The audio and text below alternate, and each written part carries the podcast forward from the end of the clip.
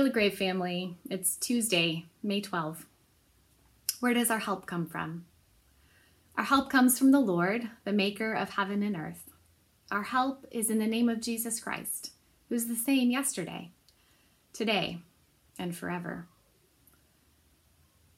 This week, I've been thinking about how the year 2020 feels split into two distinct parts for me pre stay at home order and post stay at home order.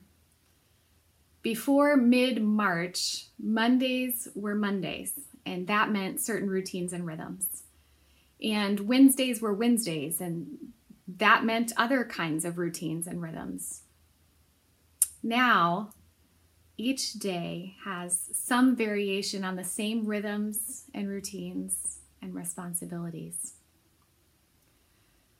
I don't love the monotony but it is reminding me of something important about God and about us. It reminds me of something that is still true, still the same.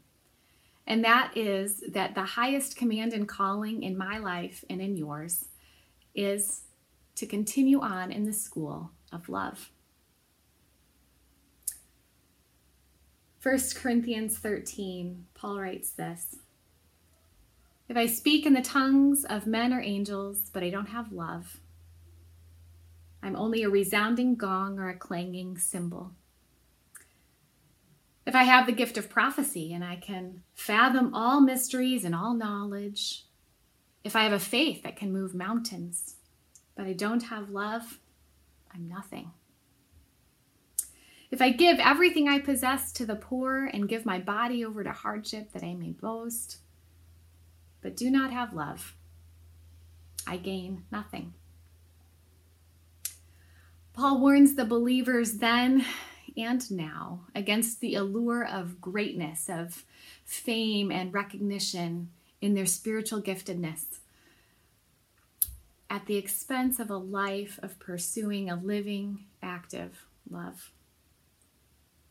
God works that kind of love into our lives in the most ordinary of ways, every day, anywhere, and everywhere.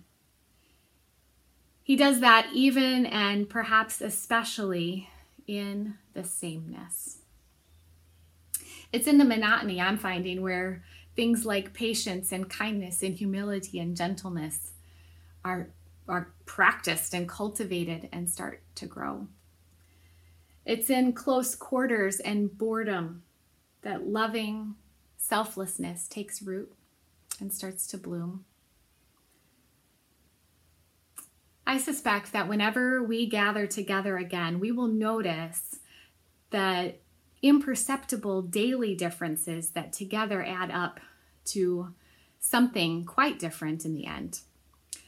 Children will be taller. All of us will have longer hair unless we grow desperate and take a scissors out ourselves we'll all be older. My prayer for myself and my prayer for you is that we will also have had incremental, inch by inch growth of our roots, sinking down deeply into the living water of Jesus Christ, and our branches spreading out with the active and creative and day by day faithful love of our great God. So may the peace of Christ go with you Wherever you may be, may He shelter you in the wilderness and protect you in the storm. May He fill you with thanksgiving at the wonders that He shows you. And may He bring us all home rejoicing, face to face again once more.